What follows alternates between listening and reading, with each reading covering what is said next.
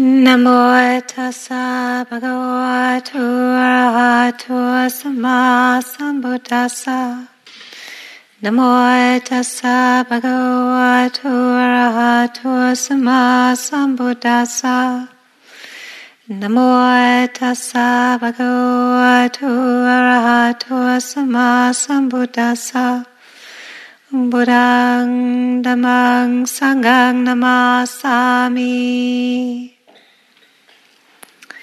So, this is one of the things that I continue even though I'm no longer a monastic. The custom as a monastic, a Buddhist monastic in the Ajahn Chah forest tradition, is that any time we are sitting on the Dhamma seat uh, before we give a Dhamma reflection, we do this little chant. And it's kind of like code. And code, this code, is for both of us. It's the code for me to remember this is not an opportunity for me to give you all of my views and opinions. I have plenty of them, but this is not the time. and the code for you is, is that, you know, we're not hanging out on a street corner chit chatting, that this actually is an opportunity for listening and reflecting on things that may, in fact, be really significant. And so to hear that chant in a traditional Buddhist monastery is code to pay attention in a particular way. So, ordinarily, when we are listening to somebody speak, we put 95, 98% of the attention on the, on the sound and the sight of the person that we're listening to. Uh, in an ideal world, if we're not texting and multitasking and all of that. But in a Dhamma reflection, what's really helpful is that 80% of your attention is actually immersed in your own body experience, and not more than 20% is on me and what I'm saying. And in that way, when you've got both of those happening, you're listening and seeing, but your attention is suffused in your own body experience, then as and when you hear something that resonates with you, your body will respond. You'll breathe deep, you'll sigh, your shoulders will relax, your spine will elongate, you'll feel excited, you'll feel relieved, and you will know it as a body response. So, code for you all is to pay attention in a way where your attention is, is immersed in your body experience so that you can feel when there's resonances. But you can also feel when there isn't resonances. And so, if I say things that there's no resonance, there's no need to, to do anything with it. You don't need to believe it, you don't need to reject it. You just don't need to take it on board at all. Sometimes what can happen is that teachings and a teacher can touch close to a nerve. And sometimes that means that either it's not something to listen to or that there's something that's really important to pay attention to because it's actually a little uncomfortable. And so it takes some discernment to be able to know the difference between uh, a reaction which is like, ugh, which actually means, or a reaction which is, ooh, which is like maybe not so much. Yeah? But when our attention is suffused in our own body, then we have the greatest possible opportunity to bring that discernment into what's happening for us and how we're responding. So even though there's many people in this room, and ostensibly I'm the only one that's speaking, when attention is immersed in the body in this way, then there can be a perfect dialogue with everyone where there is the hearing and the response, the hearing and the response, and so there's complete communication about what's actually happening. This is not meant to be a smear job or that I'm dishing out information for you to swallow.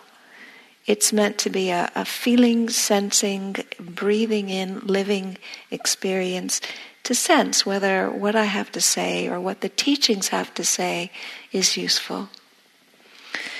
So I want to talk about choice and the way that impacts us, the kinds of choices that we have. So I don't know about all of you, but I know this year has been one of the most challenging years of my life. Anyone else having similar experiences? You know? Just as a like as a 2 minute synopsis, I was here teaching in September of last year and I heard that my nephew took his life. A month later, we had the fires in Santa Rosa, and I had to evacuate. My mom had to evacuate with her dog. Shanti had to evacuate, the executive director of the organization. We left for a while. I came back, and my health didn't hold up to the toxicity in the area, so I had to evacuate again.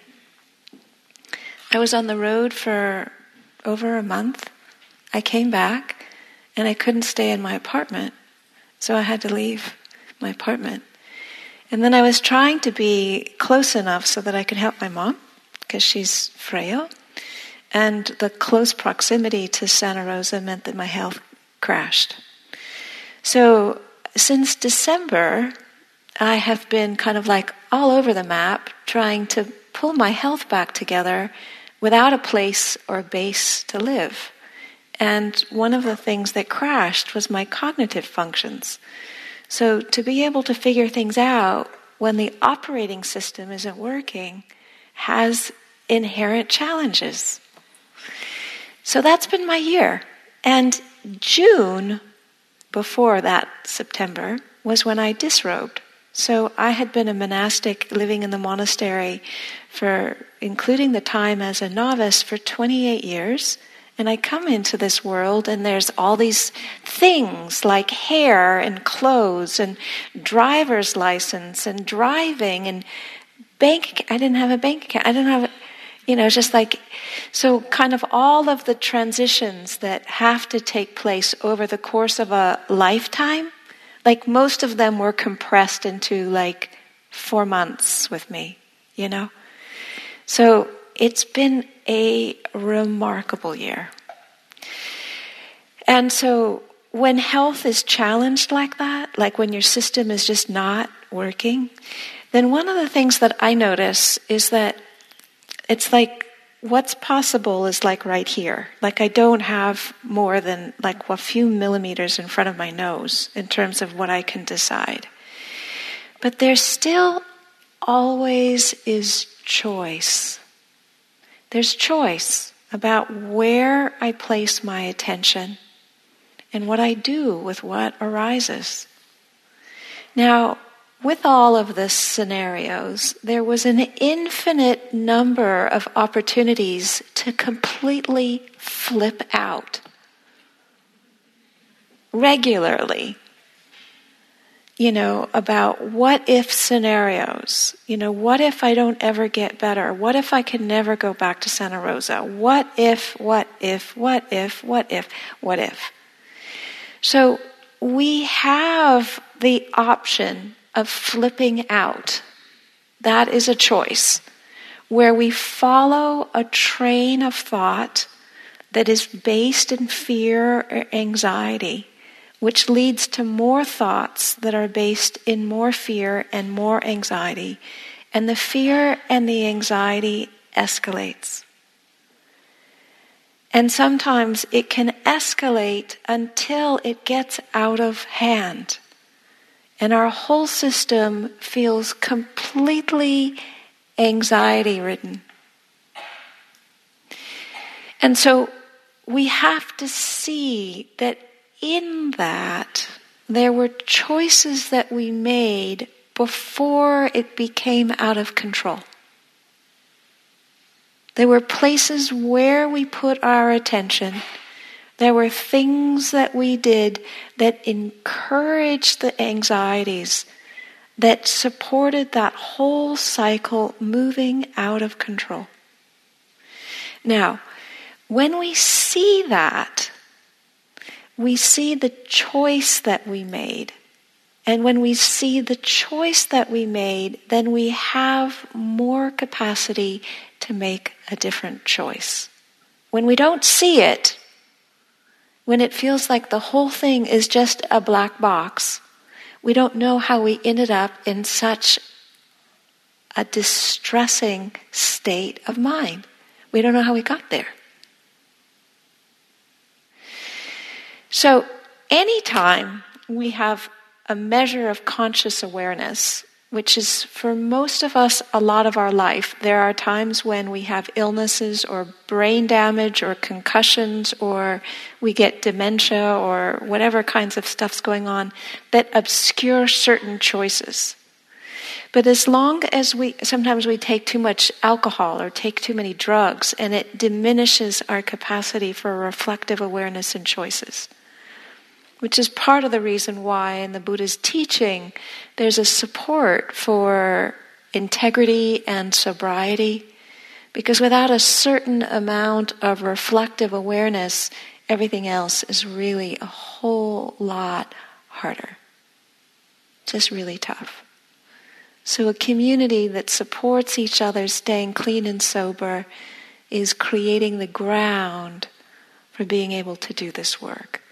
And it takes guts to do this work, and it takes guts to stay clean and sober. So we have choices about where we place our attention. So in the beginning, I invited everybody to stand up, and some people didn't. You had a choice. And I invited you to pay attention and to bring your attention through your whole body and to invite relaxation. There's a million things that we could have done with our attention. But that was where I was guiding you to focus. Now, what you focus on is going to impact what you experience. So, the experience of feet is different than the experience of hands. The experience of legs is different than the experience of face. Feeling the ground underneath us is different than feeling the air around us. So, in any moment, there are a myriad of choices of where we put our attention. But because often what happens is that our attention is grabbed by the biggest thing that's going on. So it's like we are pulled, compelled then we cease to notice the choice because we feel stuck into the experience that is the strongest experience that's going on. Now, alongside my own life, a number of my friends have also been dealing with their own stories, their own challenges. Friends have lost family members this year. Friends have had babies born this year. There have been medical crises to deal with, financial crises to deal with. Some people I know uh, look at the news and feel absolutely heartbroken and completely devastated by what they see in the news. These are real things that are going on. They're not imaginary. And yet, when we open up to what is happening, we have a choice of what we do with what our experiences and where we place our attention. Now, let me shift and tell you a little story about being a nun, and then I'll come back to this. As a monastic, we had alms bowls. And our alms bowls was the way in which we ate.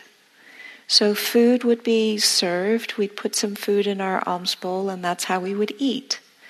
Now, our culture around alms food is not around taste or how many amino acids in vegetables are there, and whether it's this way or that way, but around focusing on the generosity of the gift. Just focusing on this was given, this food was given, this is this food was offered in faith. And so one of the customs that has continued is that every time I sit down and eat, I chant a blessing to help me reflect on the many different ingredients that came forward in the food. So, what's different now as a civilian is, is that I have money in my pocket. I can go into a store and I can buy things with money. As a monastic, I didn't have money. And so it was often the case that I was reliant on others for the food that I ate. So when we have money in our pocket, we have the delusion that we are in control. In a different way than when you're a monastic, there's less delusion about being in control. And so the natural tendency of expressing gratitude sometimes can get obscured under the sense that I have control over what I'm eating and can make that make choices that then disconnects me from my sense of being connected with where this comes from. So it's a funny kind of thing that happens in our brain. That when we pay for something, somehow it makes us feel less connected to where it came from. But it's, it still comes from the earth. It still requires water and sun and work. It still comes here because of a whole lot of numbers of people who've been involved with planting and harvesting and transporting. Some people have the good fortune of eating the food that others prepare, the efforts, the kindness of that. But it's often the case that we focus on the taste and we miss the context Okay? So when we focus on the context, that the food comes because of all of these different ingredients that are here. We're part of a web of life. There are all of these different people that have touched this food, that have grown it, that have harvested it, that have transported it. When we touch into that, when we feel that, I feel part of a bigger web of life. Like when I take a minute and feel the ground underneath me, I don't feel alone. I feel supported. The earth has been carrying me every step of my life since the moment I could walk. And so that deep sense of, you know, where do I belong or what's going on or who's here to support or any of those things, it, it releases when I feel connected to the land. So the mind has a tendency to move out in front of itself and grab hold of what is the biggest, most intense thing that's going on. And then to have associations and proliferations around it. And this causes these spirals to move us into anxiety or fear or despondency or depression. But when we allow our attention to focus on what's right here and then choose where we place our attention and then be noticing how we are responding to what's arising, then we have choice about whether we are moving in the direction of fear or in the direction of not fear or love, kindness, compassion, equanimity. And so when we choose to focus on something, And our system gets activated. So there's many things that are going on in our worlds around us that is activating. It's heartbreaking, it's frightening, it's scary. It takes discernment to touch those things and to have our attention focus in a way where we don't spin out. So, in my own experience over this last year, my health has been challenged more so than it has ever been in my life. And I have gone through all kinds of health stuff. I mean, it would take a long time to go through all the health things that I've navigated in a lifetime.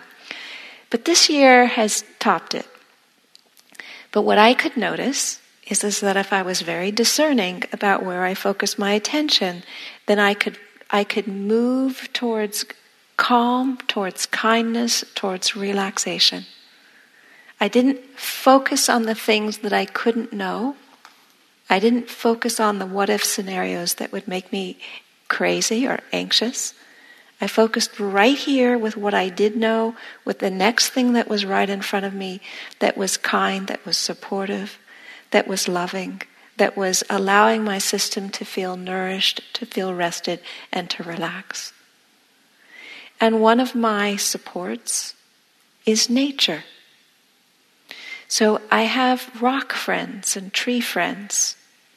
And I make friends with dogs and cats. And sometimes I was staying in Forestville for a while, and Armstrong Woods was just 12 minutes away from me.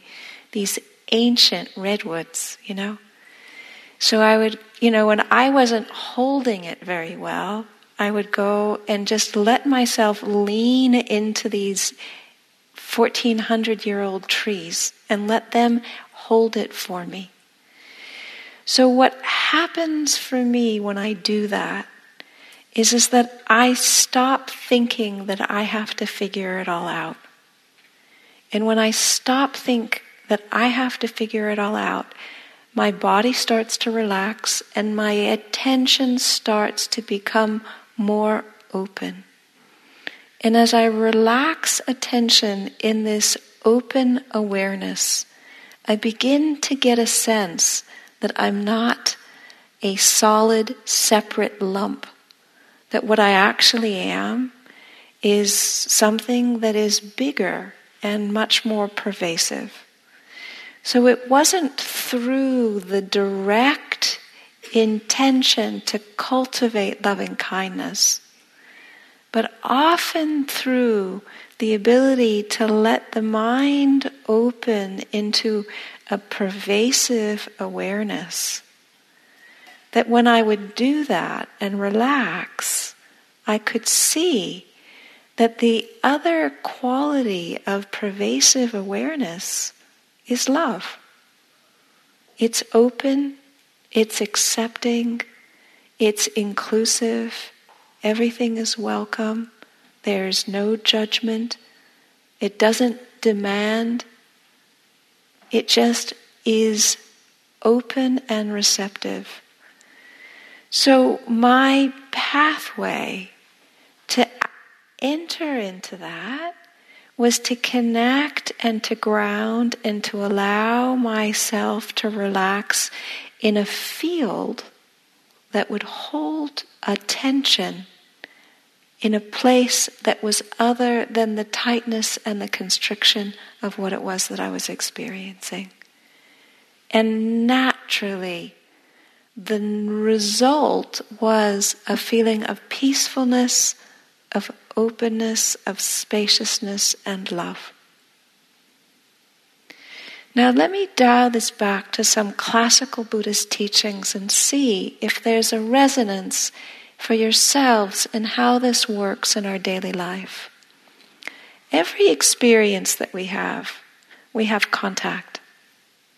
We have sight, we have touch, of taste, smell, feeling, thought. And with every single contact that we have, there's a feeling connected to it. It's pleasant or unpleasant or neutral.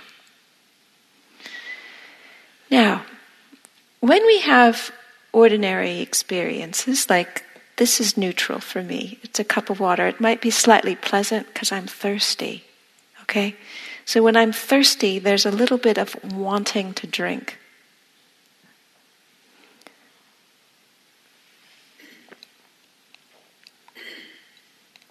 And if I drink enough, then it becomes neutral because I don't have the wanting to drink anymore. So, what happens for a lot of us in our world is that our world is, is that we're constantly being bombarded with contact. And with the contact comes pleasant feeling, unpleasant feeling, and neutral feeling. And usually we spend a lot of our lives wanting to collect pleasant feelings. We want the warm fuzzies. We want the things that affirm our idea of who we are. We want the things that make us feel good. And we want to get rid of the cold pricklies, the nasty things, the feeling embarrassed or ashamed or feeling stupid or feeling um, vulnerable, our grief, our outrage, and so our world then gets organized around wanting the things that we want and wanting to get rid of the things that we don't want. And we can get ourselves into a tizzy around what we want and what we don't want. What we have an opinion about, what feels absolutely outrageous, completely unjust. How many of us have felt outraged and things were totally unjust in this last week? Okay, when we're feeling outraged and like things are totally unjust, there is all kinds of energy in our thinking that supports our feeling that way. Now, we can harness that energy and mobilize it towards doing something which is supportive and congruent with our values, or we can just get lost in those trains of thought. But the choice is what happens when we notice we're experiencing that, and how do we relate to it? So, being human beings with a reflective awareness we have choice about where we focus our attention. We can stay focused on the things that are making us wind up, or we can turn our attention to focus on how can we direct this energy in a way that is life affirming, that is supportive, that is congruent with my values, that makes me feel joyful. Or we can focus our attention on everything that made us pissed off and our justifications about why we should feel so pissed off. That is the choice. And that choice comes up regularly. In every instant, we have that choice. And we are not trained to choose love. Oftentimes we choose fear and its correlates anxiety, agitation, anger, depression, cynicism, despondency, hopelessness, powerlessness, because our minds don't see that we make a choice in what we pay attention to and how we focus on it. So, the good news is that we have choice. The bad news is that we have choice. And what I mean by that is that some of the agitation that we experience is the consequence of the choices that we've made. Now, this is not 100% universal. All kinds of people that went through the fires, all kinds of people that go through natural disasters, all kinds of people that experience systemic abuse for sustained periods of time have trauma. It's not simply a question of where you focus your attention. It's a question of a physiological response that gets tangled up around a particular stress mechanism, which the brain then has an overfiring response and tends to perpetuate itself. So I don't mean in any way to disregard the challenge that trauma brings in terms of needing to create the conditions to let that whole mind body system unwind so that we can then return to choice.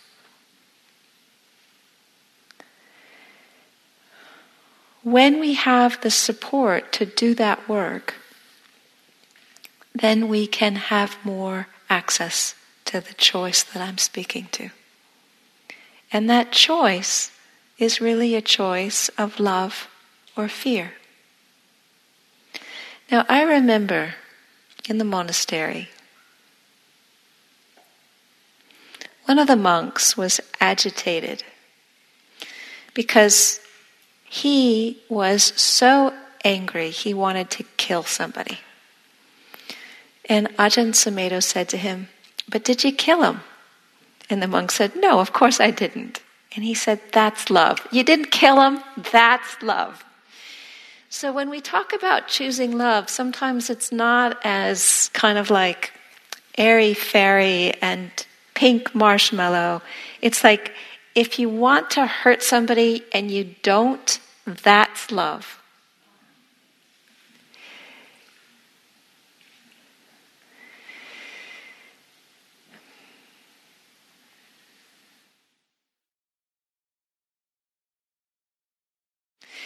So, when it comes to ourselves, we also have uh, lots of times not very good habits. Sometimes we speak to ourselves, we think about ourselves, we criticize ourselves, and it's so ingrained we don't even notice it. It's like wallpaper. We don't even notice that we do that. So when we take a time out from those kinds of habits. When we use the precept form of harmlessness as a way of taking a stand against that way of thinking, that way of self talk, that way of relating to ourselves. When we notice those thoughts and don't follow them, don't believe them, that's a choice of love.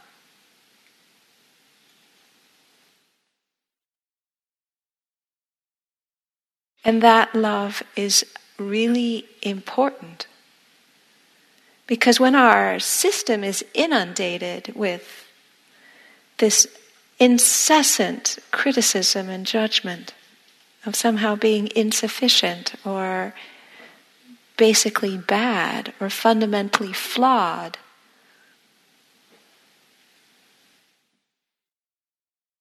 That sets us up for other choices that support us to feel fear, to feel anxiety, to feel despondent, to feel powerless, to feel hopeless, to feel depressed. Now, it's not our fault that we have those thoughts. They come because of a whole variety of causes and conditions. But it is our responsibility to notice and to not believe them as if they are gospel. And that takes motivation, it takes discernment, it takes focus to be able to catch them, and it takes changing our focus of our attention onto something other.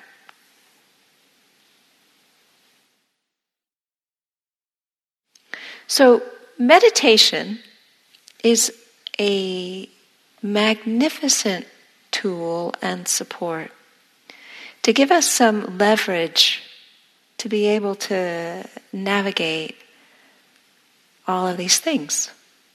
So, whether your year was like mine, one of the most challenging years you've had, or whether this year was a, a year of magnificent success and joy, the tools of meditation give us the resources to meet what's arising and to focus in a way that supports us with the most amount of well being that's possible.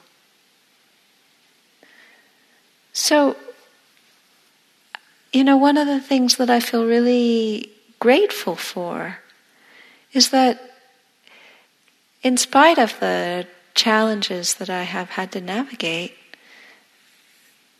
the, the training in meditation was a phenomenal asset that never left me. And so, even though some of my cognitive functions were not functioning very well, the capacity to make choices about where I placed my attention never left me. And the capacity to choose love never left me. And so, to know that when we make an effort to train ourselves, that that training goes with us wherever we go, no matter what kind of circumstances we have to navigate. It's, it's powerful.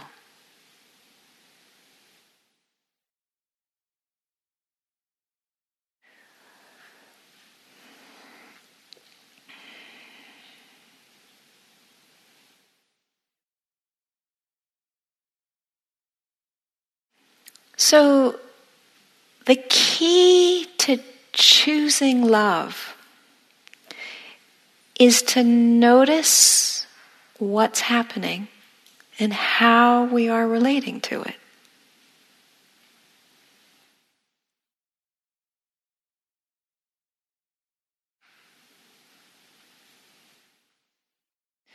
So, even though experiences can be varied, Notice what's happening and how you're relating to it.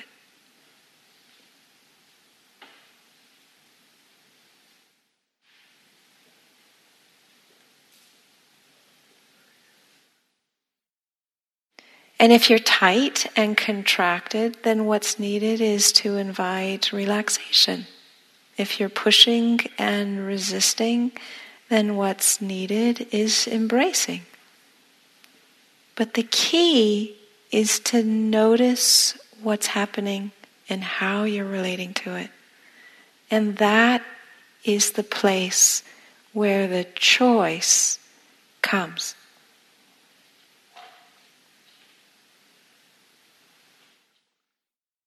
So let me pause here and invite questions or comments or impact or discussion and see what opens up in the community. Yes, please. Let's wait for the mic. Thank you. I'm curious. Uh, you spent 28 years in a coveted and protected life in many ways, and uh, you express gratitude. I'm curious, what uh, were some of the choices that uh, you made towards disrobing? So I ordained with the commitment to stay until I knew with conviction that it no longer served me. That was my commitment. And that commitment served me very well. And the commitment to awakening remains very strong. But a few years ago, I started thinking is this the only aspiration that I have, the commitment to awakening? And then I began to realize that my aspiration also included aliveness and wholeness. And for me, I was experiencing the way the monastic form and the way I was relating to it was disallowing aliveness in my own body system and disallowing wholeness because of the rules, because of the some of the patriarchy that I couldn't get far enough away from, and because of the impact that these things were having on my own system. So at some point, and my brain doesn't do time sequencing, I began to say, when I put these two together, the aspiration for awakening and the aspiration for aliveness and wholeness, does it still serve me? And then the realization was no, it doesn't. But what was interesting for me was because I have struggled with some of the issues around the patriarchy and the way in which the, the, that plays out and the impact that it had on me personally and what I was observing in the nuns, I had doubts for many years, many, many years. But because my commitment was to stay until I had conviction, it no longer served me. The fact that I had doubts was not sufficient. I needed to know with confidence that it no longer served me. And so when I put those two things together, that my aspiration shifted to the aspiration for aliveness, wholeness, as well as awakening, and I put them all together, then it was clear that a monastic renunciant form was no longer serving my aspiration. Thank you.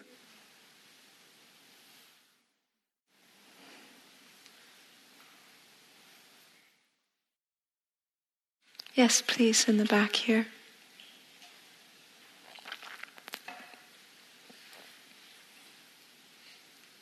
Have you ever met someone awakened? Uh, I would say yes. Can you describe what that looked like to us? Well, I met um, I met the Dalai Lama, and I think his um, compassion and his uh, humility is an example of awakening. I met um, uh, Sayadaw, and his um, his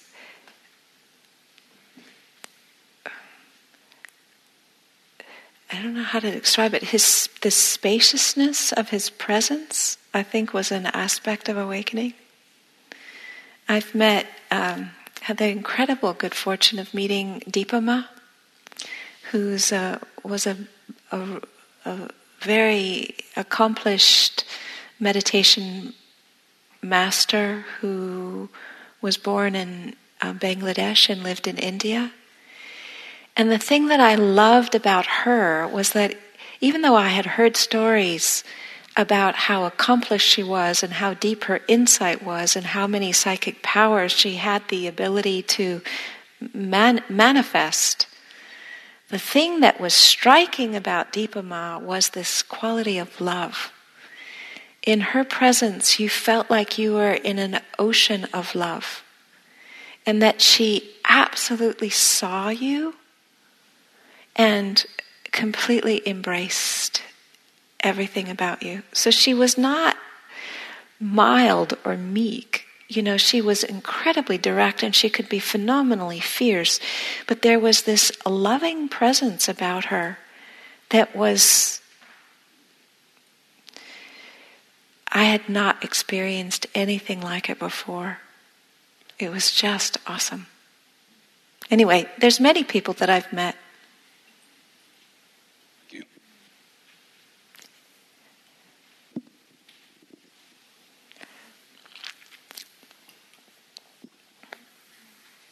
Hi. Um, in the beginning, you said something about when you were talking about resonance and reaction and paying attention to our bodies. And you said something about knowing when we're being triggered and it's something we need to look at inside versus knowing when um, we have a reaction or an aversion to something that is really something we just need to let like let go of. So, can you say more about that distinguishing between knowing when just to leave something alone versus when it's actually a problem inside of us and knowing listening to the body or however you want to describe it so it's a brilliant question and it's actually not easy to describe because there for different people their discernment around it is different okay but you know when you have a watermelon when it's ripe and you tap on it it has a different sound. Mm-hmm. Okay. Well, there's something that's equivalent when when when something is actually uh, an internal thing that needs attention. What happens in my own system is there's a dullness. It's like my whole system becomes much more dull, and it, there and it's very difficult to actually discern what's happening. It becomes dull and like a blind spot. Yes. Yeah. yeah. But when I'm clear that this is this is no then it's a very clear resonance. Okay. It's like the watermelon when it's ripe. It's like absolutely no. There's nothing you know, it's like no. Okay. And then sometimes when I get that, then I will still use discernment to double back and check to make sure if there's even a small grain of what's here that's useful for me to look at and explore myself. But that clear resonance, that clear, it's a somatic resonance rather than a tonal one, then for me that's an indication that's not for me to deal with. Okay, thank you. There's a question here.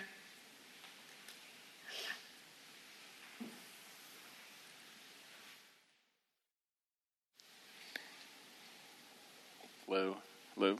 Um, so there's a there's a buzzword currently uh, going around in pop culture, and that buzzword is is woke, being woke. Uh, are, are, you familiar with the term?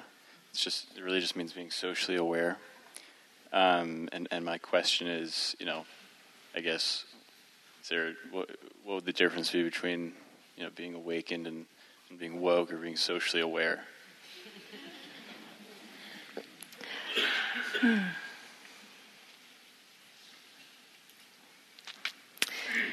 Okay, so social awareness has to do with culture and convention, and um, and those things change. So um, like I saw somebody posted a picture in Facebook and it was a 1970s party and one person was wearing tie dye and somebody else had bell bottom pants and I can't remember what the third person was wearing. So in 70s culture and what was okay is different than it is now. So social awareness is partly conventional with what's happening in the milieu and there's things about that that are really significant. Like I noticed when I came up that there's a sign that says Spirit Rock is committed to diversity. Okay? That sign was not there when I came here many years ago. It's the result of an incredible amount of hard work and painful conversations and the recognition of what happens when there isn't diversity and the impact of that. Okay? So that sign is an expression of wokeness. if I use the word right. Okay? Yeah. Awakening is the ability to see the nature of the mind as it peels layers of its own self structure, which is one of the things that for me was actually challenging because the monastery could be a phenomenal um, container and support for awakening and be retarded in woking. And that, for me, had a problem because I was interested in having the awakening in the woking, t- to have them come together. It didn't make any sense to me to have a community where there were things that were happening that were harmful to a section of the community and have that be unexplored or not negotiable or not able to be discussed and ameliorated. It just didn't make any sense. Or the reasons that I was hurt, well, that I heard, they didn't add up to my understanding, which is that the Buddha's teachings is about harmlessness. But that's one of the challenges: is that the mind of awakening, unless it's it's it, it, there can be a challenge in integrating that into the social conventions that are contemporary for our day. And so what's what's needed is the recognition that unless that integration takes place, there's a gulf that that is um, uh, incongruent with the teachings, and it's not helpful for the faith of the larger community to support it. Does that answer your question? Yes. Yeah? Thank you. So there's a question here. Raise your hand again. That's right.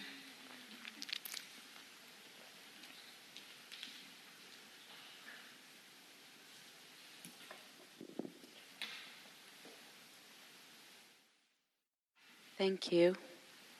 Your words are very touching. You said there that the meditation is a magnificent way to to become aware. But I didn't understand the path between sitting half an hour in the morning and when my children gets me mad. How am I going to be aware at this point? I mean, how sitting in the morning would help me when I'm getting really stressed out, being aware to it.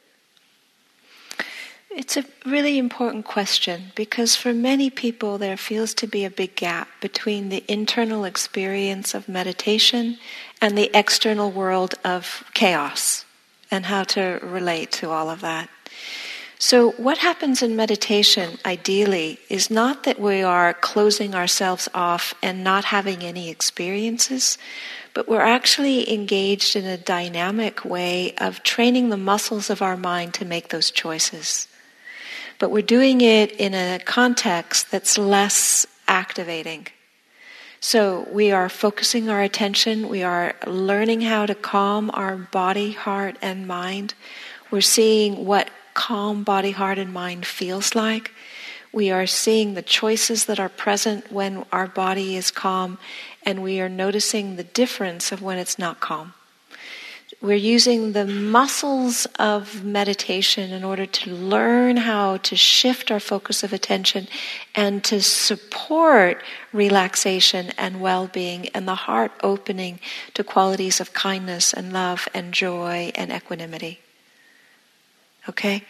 Now, life happens and children show up and they are strategically organized to push buttons. That's their kind of genetic function in life as well as being loving and and just incredible.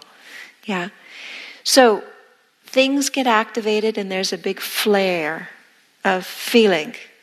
Now, with meditation, what we can learn is first we notice that we're angry, we're upset.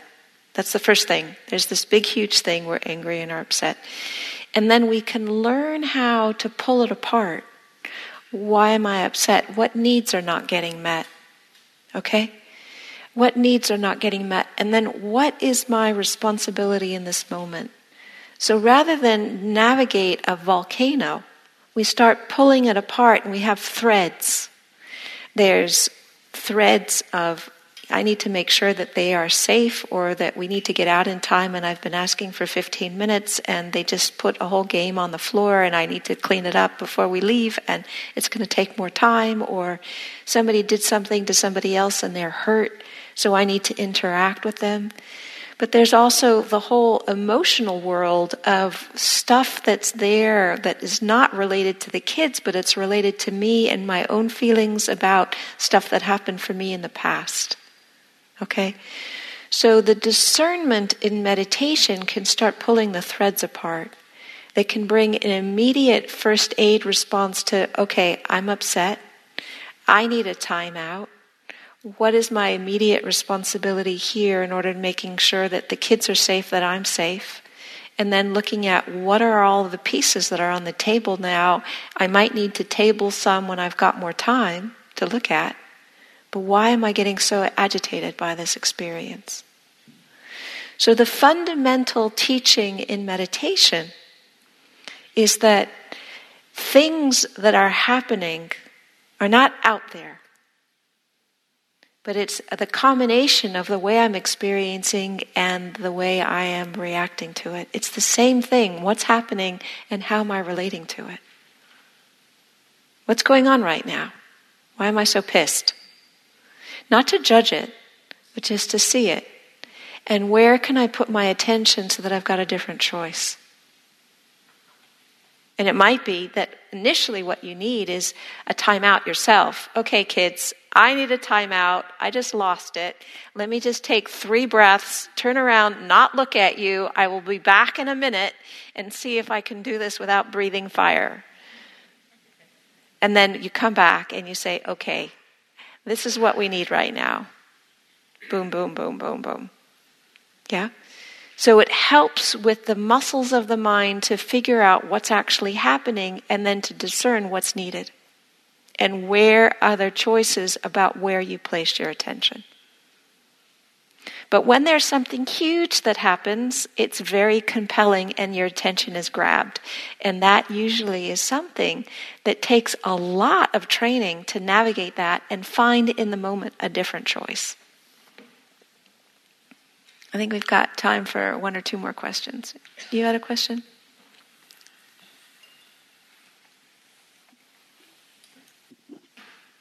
Thank you. Um, I really enjoyed your talk, so uh, very powerful. Thank you. Um, I'm curious, as you started spiraling, uh, you had a lot on this year, so as you started spiraling, were you able to, through 29 years of practice, figure it out on your own, or did you reach back into your monastic life and talk to your peers and teachers and ask for help, or was it solely your practice? Um, it's a combination of practice and friends and nature. Practice friends and nature.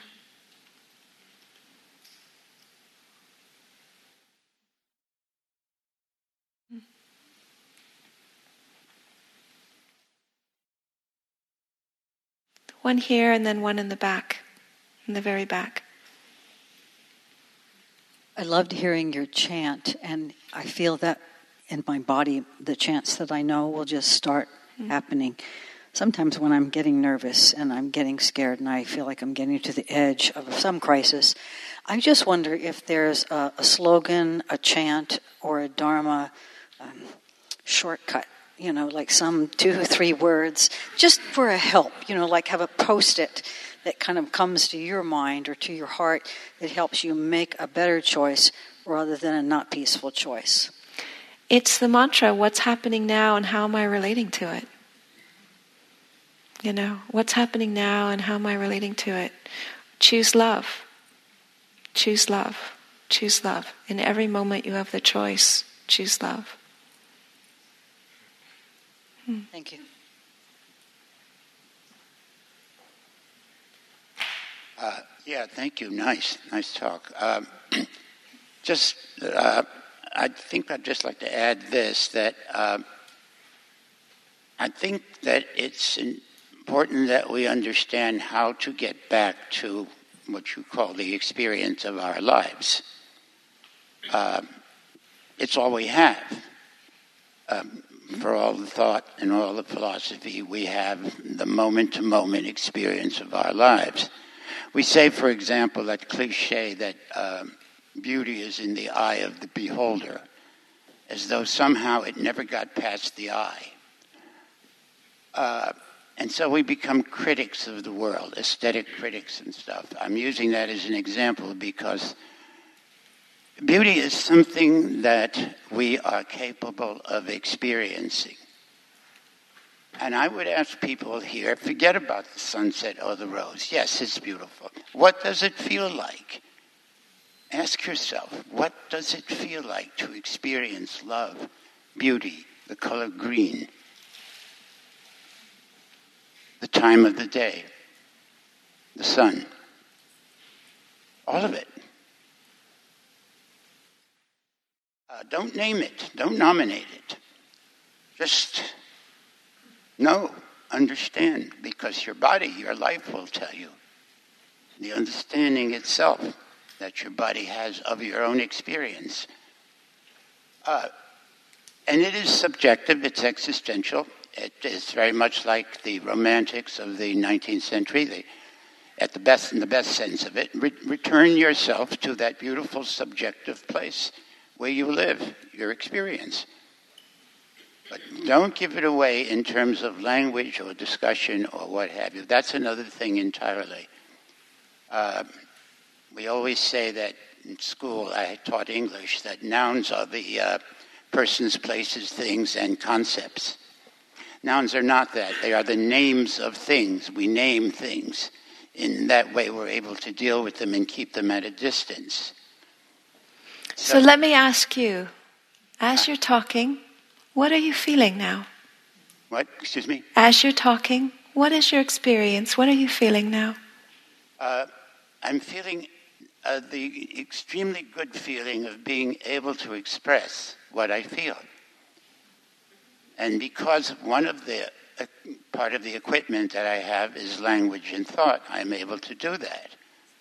So the it's very exquisite feeling you have, can you say more about that? Um, uh, yeah, good question. Uh, and again, I would have to use words to explain it. And uh, it's certainly a feeling of fullness, of completeness, of uh, being able to express uh, what I'm expressing, which is not easy. No, it's not. finding the language. That's right. Connecting it with the experience. Yeah, beautiful. Uh, and it's lovely. It's finished. It's what we mean by fine. Wonderful. Oh, beautiful. Uh, it's complete. It may be wrong. It may be uh, right, but. Well, that's a lovely note to end on. Thank you. Thank you for giving me the opportunity. Yes, thank you. Thank you. And I just want to say hello to all of my friends who are listening on live stream. Whoever, who I know a few of you are out there. I see a little camera in the back wall.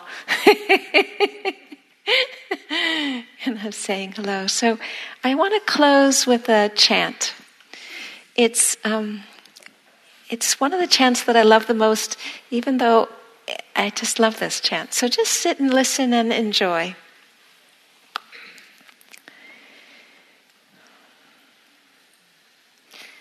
Yanida Bhutani Samangatani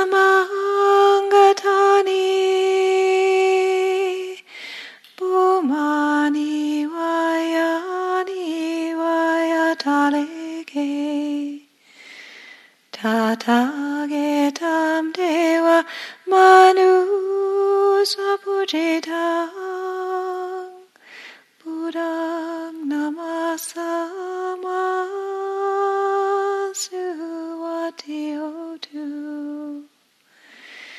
Yani Dabutani Samangatani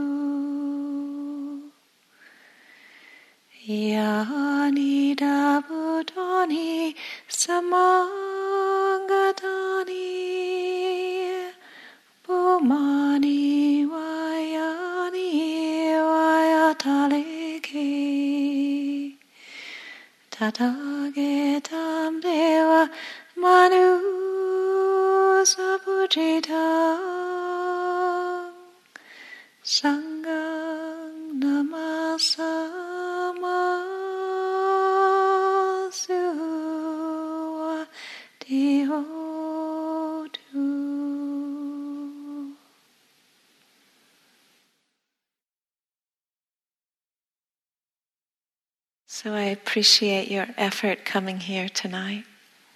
It's lovely to spend this time together. And take what's useful, leave what isn't.